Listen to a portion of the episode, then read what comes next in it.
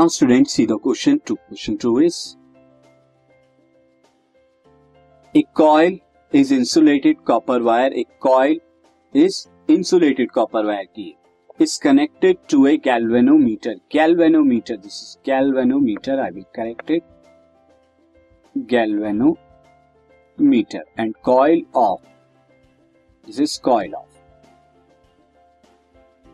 What would happen if the bar magnet is? क्या happen होगा if the bar magnet अगर कोई है पुश्ड इनटू द कॉइल जब उसे कॉइल के अंदर किया जाता है withdrawn from the inside the coil अंदर से बाहर की तरफ़ लाया जाता है, और या फिर held stationary inside the coil ये कॉइल के अंदर बिल्कुल रेस्ट पोजीशन पे रखा जाता है।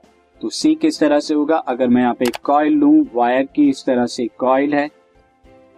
दिस इज़ कॉइल अब मैं, हम यहाँ पे क्या कर रहे हैं स्टूडेंट और यहाँ पे गैल्वेनोमीटर से कॉइल जो है, हमने अटैच की हुई है। सो यहाँ पर एक गैल्वेनोमीटर है। दिस इज़ गैल्वेनोमीटर जी यहाँ पर इस तरह से अटैच है। अब हम क्या कर रहे हैं? यहाँ पर एक मैग्नेट को बार मैग्नेट को जो है, वो मूव कर रहे हैं। जब bar magnet student first case में अंदर की तरफ़ जाएगी तो अंदर की तरफ़ ये जब ये जाएगी तो मैग्नेटिक फ्लक्स क्या होगा? अंदर की तरफ़ ले जाते हुए मैग्नेटिक फ्लक्स इंक्रीज होगा। तो गैल्वेनोमीटर की जो निडल है, वो राइट साइड की तरफ़ डिफ्लेक्ट होगी। So when bar magnet is pushed into the coil the magnetic flux coil changes और चेंजेस कैसे होगा? इंक्रीज होगा। तो that induce current flows in a coil induce current flows होगा कॉइल के अंदर and needle of the galvanometer will deflect right side पर जब हम इसे विथड्रॉन करेंगे बार मैग्नेट को, जब आप विथड्रॉन करेंगे बार मैग्नेट को तब क्या होगा? तो मैग्नेटिक फ्लक्स चेंज होगा, यानी डिक्रीज होगा।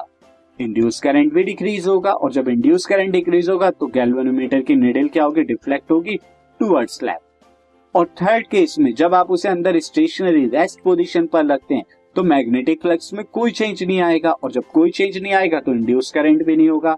When bar magnet is held at rest, there will be no change in magnetic field या magnetic flux, so no deflection in galvanometer होगा कोई डिफ्लेक्शन नहीं। This podcast is brought you by Hub Hopper Shiksha Abhiyan अगर आपको ये podcast पसंद आया तो प्लीज़ लाइक शेयर और सब्सक्राइब करें और वीडियो क्लासेस के लिए शिक्षा अभियान के यूट्यूब चैनल पर जाएँ।